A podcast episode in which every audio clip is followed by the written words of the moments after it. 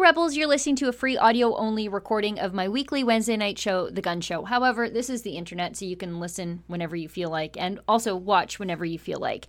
Tonight, my guests, that's right, guests as in two, are Marco Navarro-Génie and Barry Cooper. They're both political scientists who have co written a new book titled COVID 19 The Politics of a Pandemic Moral Panic, and it examines Canada's response to the COVID 19 pandemic and it traces the roots of the moral panic all the way back to the early days of the emerging virus in China. Now, if you like listening to the show, then I promise you're going to love watching it. But in order to watch, you need to be a subscriber to Rebel News Plus. That's what we call our premium long form TV style shows here on Rebel News. Subscribers get access to my show, which, you know, I, I obviously think is worth the price of admission alone, but you also get access to David Menzies' fun Friday night show, Rebel Roundup, as well as Ezra's nightly Ezra Levant show. Just go to rebelnews.com slash subscribe to become a member of Rebel News Plus. It's only eight bucks a month. And just for my podcast listeners, you can save an extra 10% on a new Rebel News Plus membership by using the coupon code podcast when you subscribe. That's rebelnews.com slash subscribe to become a member, and the coupon code is podcast. And if you like the show, and I'm pretty confident that you do, please leave a five star review wherever you find us. That's a great way to support the show without having to spend a dime, but it also helps other people find the podcast too. Now, please enjoy this free audio only version of my show.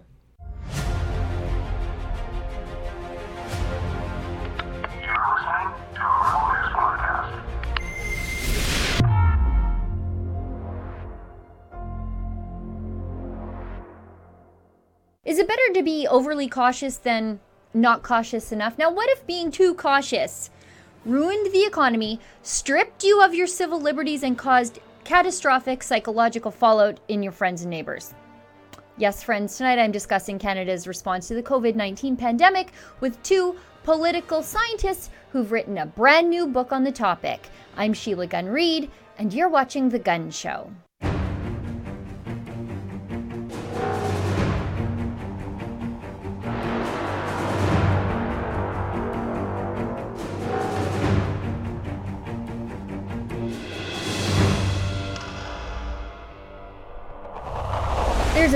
Book out. It's called COVID 19 The Politics of Pandemic Moral Panic, and it is out on Amazon as we speak. It's written by two of my fellow Albertans, Marco Navarro-Génie and Barry Cooper, in conjunction with the Frontier Center for Public Policy. Now, Navarro-Génie is the president and CEO of the Haultain Research Institute, and Barry Cooper is a longtime professor at the University of Calgary. And as I mentioned earlier, both men are political scientists, and they joined together to write their new book that examines Canada's pandemic response from the very beginning from the early days of a strange unknown virus emerging in Wuhan, China in late 2019 to today, to the economic and social fallout of increased lockdowns and lockdowns after lockdowns driven by early federal inaction, moral panic, flawed modeling, and health bureaucrats with a, a taste for power. The gentlemen joined me in an interview via Zoom to discuss the book, what inspired the book, and their predictions for the future. Check it out.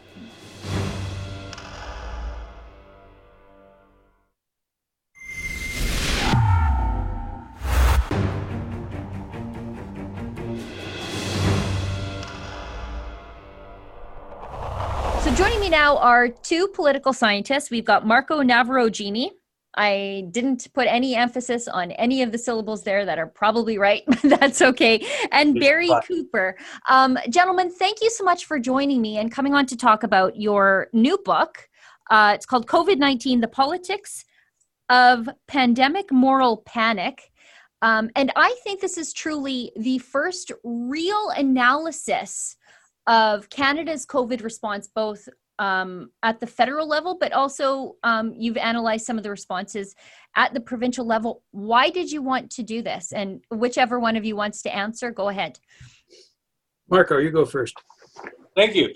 Um, we um, we had independently sort of commented on uh, issues related to the pandemic, Barry and I, uh, and then we noticed that we had uh, some some overlaps, uh, and and so we decided to do this little uh, project together. But uh, the the main thing, really, that the, the broad question that prompted the the work, is that we both had noticed that we have had pandemics before, and you know, in in five in the last 100 and so years uh, since uh, the so-called Spanish um, Spanish flu.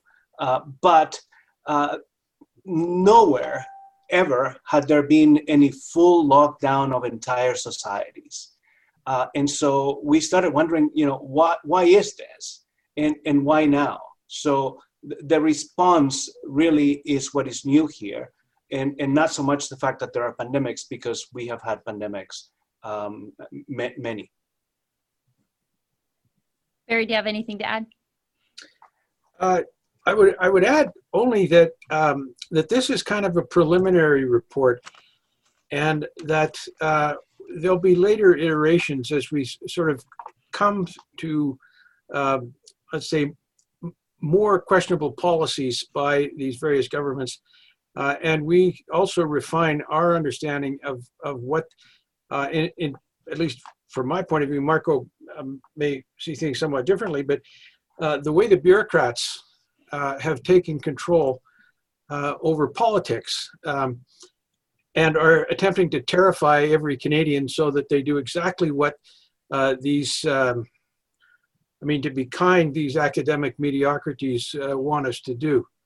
and I think that that I think that's eventually where we're heading. It's a, it's a, it's, that's the novel uh, political part of, of what I think we've discovered by looking at, at the government response to this, uh, this uh, medical problem. You know, and that's one of the questions I have on my list of things to discuss with you guys. Um, and we'll get to that in a second. But I mean, you really do a, a historical analysis of how the pandemic began and the early handling of it, say in December and January. For example, there are things that I think I'm a pretty close pandemic follower, um, but somehow this escaped me that January 4th, 2020, the New York Times had reported that 175,000 people had left Wuhan in one day. I mean, there was a, an outpouring of people from Wuhan in those early days. I think further on in your analysis, um, you know, you say that there had been millions of people who had left Wuhan for the Lunar New Year, and at the same time, World Health Organizations were a, the World Health Organization and their bureaucrats and to some extent Canadians who are involved in that process were praising China for their handling of the pandemic. yeah, that's where you get into the very strange uh, kind of international politics of it. Uh, I bet you um, that there are people in uh, in um, the intelligence organizations in this country as well as in the UK and the United States that have a pretty clear idea of what was going on. Um, and they probably have uh, their own theories about what t- ties all this stuff together. Uh, but it's certainly clear, it was certainly clear by, say, uh, late February or March, that the relationship between the PRC and uh, the WHO was, um, was, let's say, not healthy. Uh, it was acting, the World Health Organization was acting basically as a mouthpiece uh, for Communist China. and I mean, I, I, there's just a- absolutely no question of that because you can document their twists and turns. Uh, but as to what was actually happening in China, uh, we're still pretty much in the dark about that. I, I figure we'll, it'll eventually it'll come out. There'll be some uh, some uh, deep state guy will blab, and and of course the Chinese will deny it. But uh, the circumstantial evidence is is pretty compelling.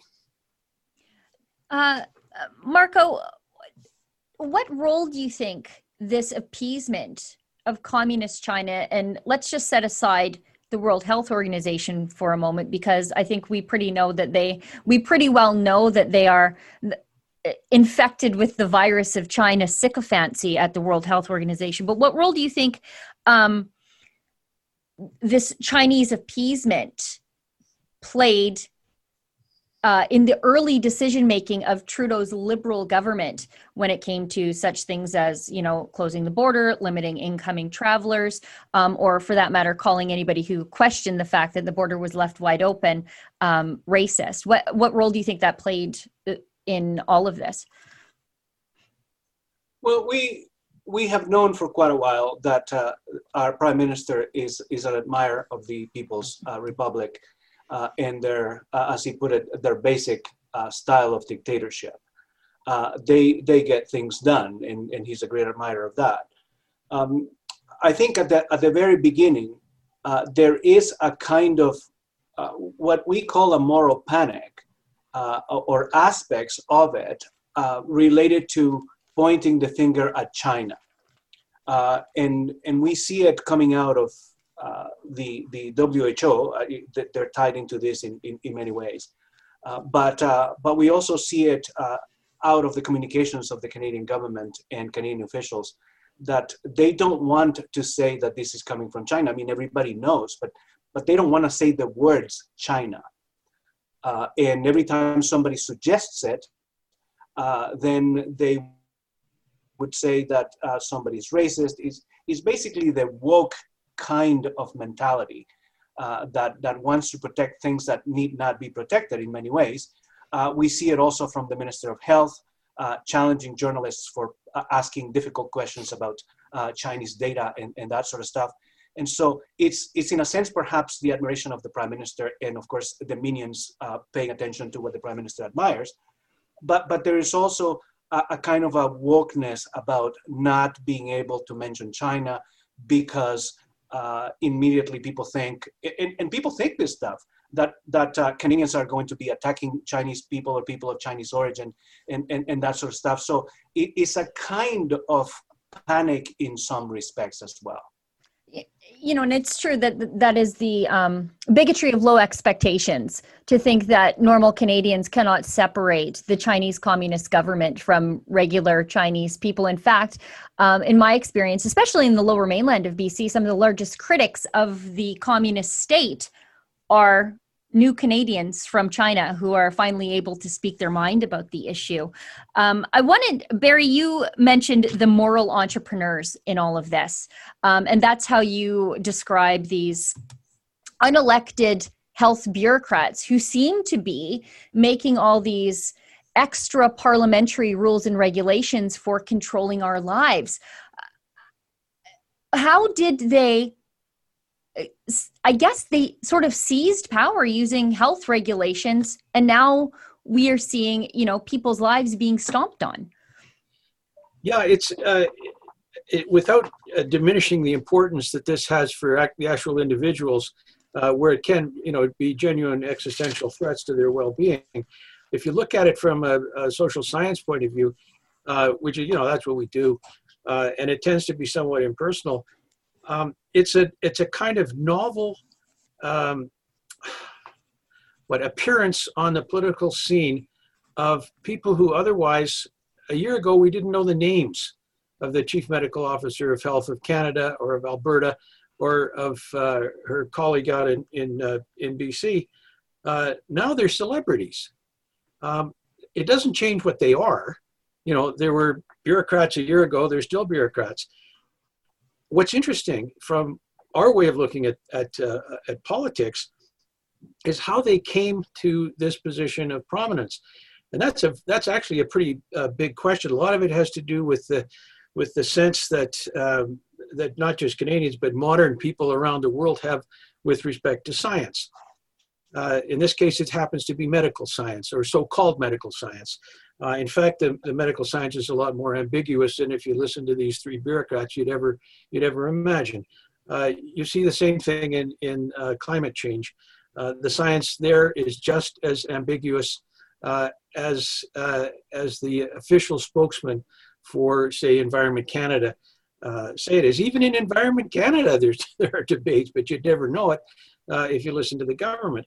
So it becomes part of a pattern where uh, commonsensical Canadians are willing to give up their what they see in, in before their very eyes to listen to to a bunch of people who claim that they uh, have access to a, you know a magical world of science, uh, which is largely imaginary, uh, and and that's a very interesting problem where uh, where we give up our sense of reality that we can see right in front of our noses. Marco, I want to ask you about um, some of these predictions and modeling, and I think it was fascinating that Barry pointed out the overlays between the climate change debate and then you know COVID, the COVID debate. Um, the modeling has been absolutely wrong from the very beginning. And from the outside looking in, it feels like some of the modeling was produced to create fear so that the populace would be open to, you know, heavy lockdowns and um, heavy restrictions on our civil liberties. How did they get the modeling so wrong? There, there are several issues with the modeling, and, and uh, this is a really good question. Uh, on, on, the one hand, part of what happens, of course, is that uh, the modeling is simply a representation of something, uh, a snapshot, a picture. And this picture is constructed largely from a whole set of assumptions uh, bits and pieces, if you will, from from from actual reality, and uh, and those bits and pieces are chosen. So they're driven by assumptions. They're driven by uh, a certain type of belief in the people who are putting it who are putting it together. And so uh, the first problem really is that. the the models are not able to handle the complexity of reality and the complexity of all the human interactions and all the different things that must be taken into account in order to be able to have a glimpse of what could happen uh, with the expansion or the, the uh, uh, of a, a viral um, uh, a, a, viral uh, contagion like like this one. That, that's the first the first issue that um, these kinds of statisticians often enough they tend to marry the reality that they have painted as though it was the real thing. But the second problem uh, is, of course, that there are competing models, uh, and that uh, we seem to have honed in on one and one alone. The uh, happens to be the scariest one. So uh, you were asking me about, you know, whether they're designed to create fear. Uh, m- maybe they are, but certainly some are more prone to drive fear than others. And, and those are the ones that had the largest uh, prognosticated numbers of, of death. Uh, they happen to have been made by this guy named uh, Ferguson.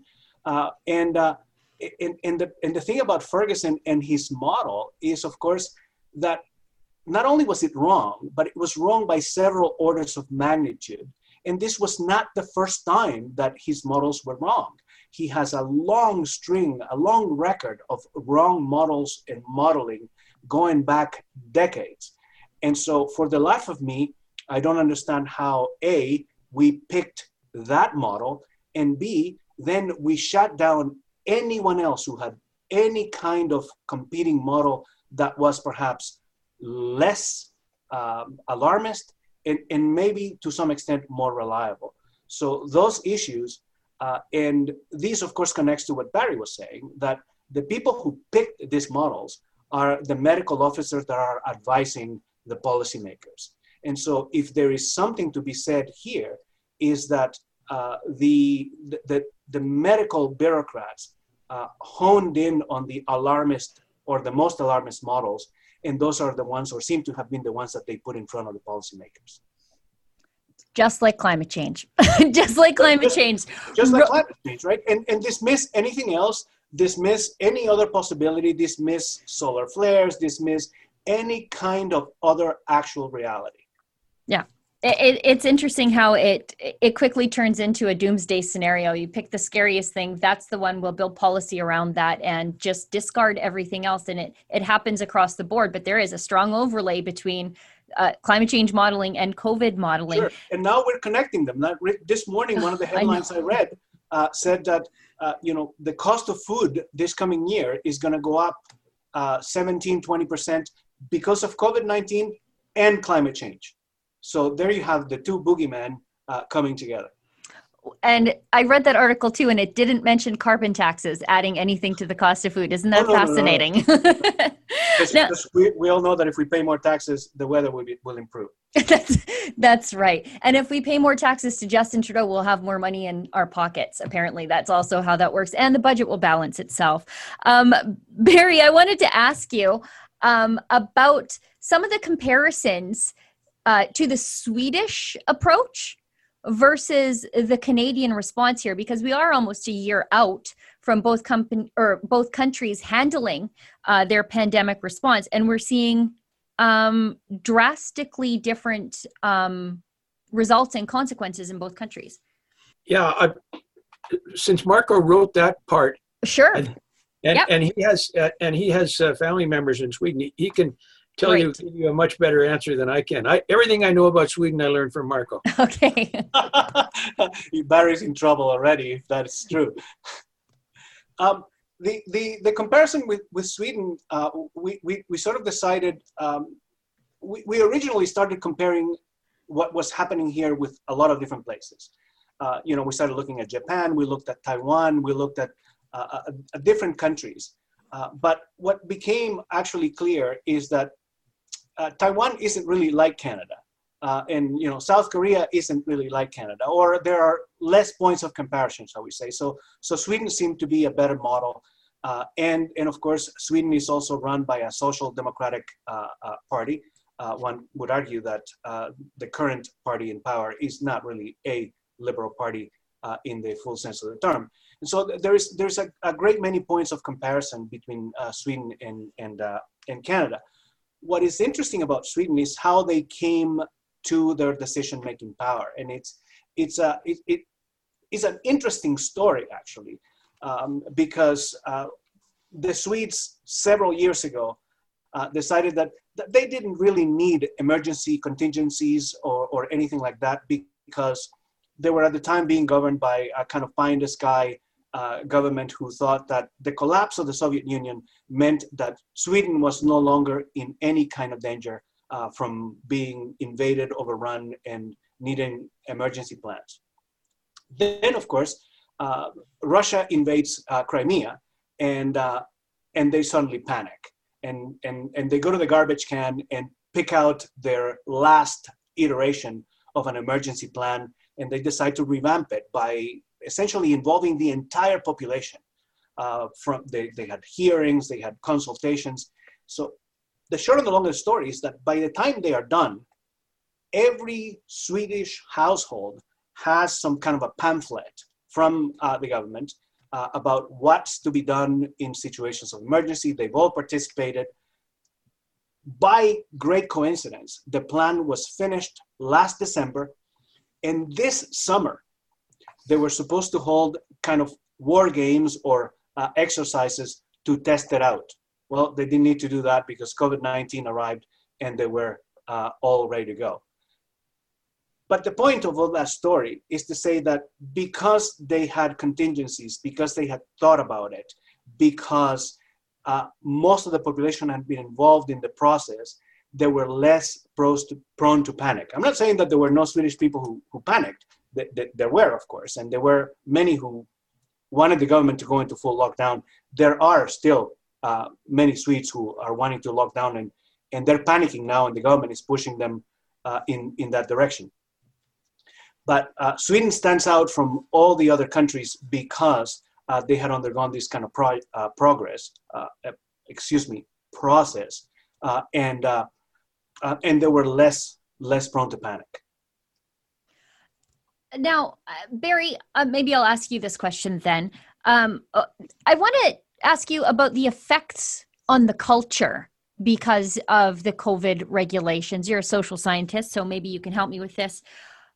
I'm concerned that there is this direction towards a snitch culture that we've really never had in this country. And it's being reinforced with the crackdown on civil liberties. Uh, is is that a threat to to us? Is that becoming ingrained in our culture? And a second part of that question is: Are we is is this whole thing becoming normalized? Are people sort of accepting that this is the way we're going to live from now on? Uh, that's a, that's a very interesting observation, uh, particularly with respect to the, snitches. Uh, I mean, it it uh, kind of reminds you of the Stasi uh, in in uh, in East Germany, and I mean, in, in Calgary, we had the three one one line repurposed as a snitch line, and I thought, it, what is the matter with our mayor? I mean, he would be one of the first victims of uh, this the Stasi way of looking at, at things. Uh, on the other hand, there's a lot of resistance to that. Um, and that should give us all a great deal of, of uh, uh, confidence that we're, we're simply not listening uh, to, to our betters. Uh, if, you know, for very good reason, you know, because mostly I think because they're lying through their teeth and they know it. Uh, but this the snitch calls uh, or the snitch lines are should be a concern to everybody. Um, and one of the reasons for that is that, that most people still um, have an ability to make commonsensical judgments uh, on the basis of their of their own experiences, uh, and they're not going to snitch on their neighbors. Uh, and they find it offensive that, uh, say, I, I, I, mentioned the uh, city of Calgary repurposing uh, one of its emergency lines as a snitch line. Um, and on the other hand, there is a lot of, or more or less organized. I don't know that there's some sort of mastermind behind it, but but with social media, you can you can create uh, uh, demonstrations pretty quickly against this uh, this kind of uh, government. Um, what kind of tyrannical imposition of, of normalcy. Uh, and I think that's going to continue. Um, I think there's going to be a real crisis of legitimacy for all of these politicians who have uh, given up their uh, role as uh, as political leaders and uh, turned over the responsibilities uh, to people who have who have no capacity to act politically, namely these these bureaucrats who are concerned about you know one tiny little part of of a uh, current political crisis. So it's going to be very interesting, you know, in the next six or eight months to see what happens to these characters. Now, I guess this next question I'll I'll throw to Mark to Marco. Um, so, uh, what do you predict will happen in the next six months or a year? Are we going to see uh, an end to the pandemic? Are we going to see, you know, some of these civil liberties impositions rolled back? Um, and what's going to become of our politicians, particularly the conservative ones that I think we all kind of expected to take a, a less heavy handed approach uh, to the pandemic. Uh, what are your predictions for, I guess, the short term? Uh, for, for the very short term, I think it is pretty safe to say that the virus is not going to go away. Um, there, we've created this fantasy that if we all lock ourselves in our houses, uh, the virus will disappear. Uh, you know, let's remember that at the very beginning uh, they managed to get an enormous amount of consent about the lockdown by saying all we need to do is hide for a couple of weeks and we're going to bend the curve make sure that the uh, health system isn't overwhelmed. Uh, and you know this arrived they claimed suddenly and so they needed they needed to get ready. The reality is it's a virus. Viruses have been around for tens of thousands of years uh, they're not going to go away. And their job really is is to move around and and get passed around. That's how they live. It, it's it's fantasy that they're going to end, and it's fantasy that they're going to end with a lockdown. So we already and the evidence is clear. Right? This is not opinion. Uh, we had lockdowns in several countries, and when we barely started to reopening, uh, the virus A had not gone away, and then it resumed uh, its rapid pace of advancement. So unless we shut down absolutely everything, and we're not going to do that, e- even from Ottawa, um, the virus will continue to move at a certain pace. Uh, the second thing is that the vaccine may change that dynamic, but there is an expectation that the vaccine is kind of a little wand uh, that we're going to wave around and the virus is going to stop. Uh, well, for starters, uh, the plan to have the vaccine roll out in Canada is months long. Uh, as far as I can tell, there is no plan, but but the glimpses that we've managed to uh, to get is that you know this could be June, maybe, maybe even further before we vaccinate everybody who wants to be uh, vaccinated. So in the meantime, the virus will continue uh, will continue to move. There'll be renewed calls for locking down until everybody is is vaccinated, and that's that's going to pose uh, problems. Now, uh, the second part of the question is, you know, what's what's going to happen to all these politicians? Well, the public is always fickle, uh, and for as long as you can peddle this idea uh, that you can come on on on uh, on, on camera all teary-eyed and say, "I'm going to shut down your Christmas, but I'm the guy you need," uh, and you know, all of a sudden the Grinch comes disguised as a savior. For as long as there is that, they might be able to convince people that that's what they need because what, what drives this thing is fear. But you may have noticed that looking at the eyes, because that's more or less only the, the only thing you can see in people at Costco or whatever, uh, the fear in their eyes is not the same fear that there was in March. In other words, that this kind of stuff is kind of wearing thin to a certain extent. And so there is only so far you can push it. Uh, I doubt that a third lockdown uh, will be as easy as the one pushing for a second one. And there could be a third one because the natural logic of this is that there, there, there be more and more calls for another lockdown, another lockdown, until the people who claim that they want zero transmission becomes zero transmission. That's not going to happen. There will never be zero transmission either. Uh, the virus that caused SARS is, is, still, is still around. Uh, the virus that caused the, the uh, swine flu uh, a few years ago is still around and now is part of the cycle of the common flu uh, every, every year. So this particular virus, as new as it we claim it is, isn't, isn't going away. Um, I, I, would also predict to some extent that uh, the people who have fared badly for presumably not wanting to lock everything down and not wanting uh, to bankrupt everybody, uh, their fortunes will probably change once the fear uh, starts to wane and, and, and dissipate. So it, there could be a kind of a flip. Uh, and uh, the people who continue to advocate for lockdowns may not know when to stop, and that, and that, will, be, that will be their demise. Oh, from your lips to God's ears, Marco. Barry, uh, I want to give you a chance to uh, let people know where they can find your book and and see some of the other work that both of you are doing. Um, well, the probably the easiest place to get it's on Amazon. Uh, Marco told me that yesterday it was trending in a very positive direction, which is always, you know, that's always good news. I mean, not, you know, we're not going to get be able to retire on our royalties, but but uh, to have to have this kind of information out there among um, Canadian and and there's some uh, American interest in it as well is you know that's always a good thing. So for anybody who's watching that, um, you know you might you might not agree with what we have to say, but uh, that's partly because it contradicts everything you read in the mainstream media. So you know go get it. It's and it's called COVID nineteen. Just go to Amazon, do COVID 19, it'll come up right away. Uh, and then you can, you know, you'll learn about moral uh, panics and all kinds of other stuff. You'll even learn about Hobbes. Yeah, and it's impeccably footnoted, by the way. Uh, Marco, I know you, that you do some work um, with the Western Standard from time to time. They publish some of your op eds. Where else can they find you? Um, I, I am I, I, wear many hats. Of course, one of them is I do I do write uh, columns uh, that often appear in the Western Standard.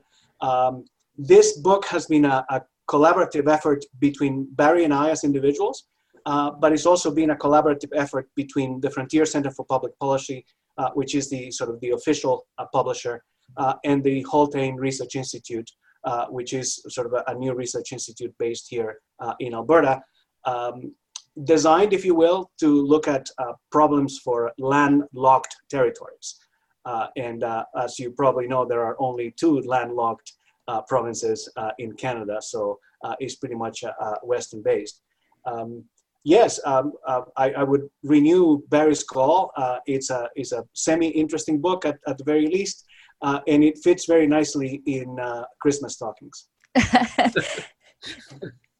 That's a great way to close the show. Thank you so much, gentlemen, for taking the time to talk with me today. And best of luck in the book sales um, because I think this is valuable information that everybody needs to have. It, it's a comprehensive look from all the aspects of the pandemic, both the economic, the medical, and the social side. Um, thanks again. Thanks very much. It's pleasure.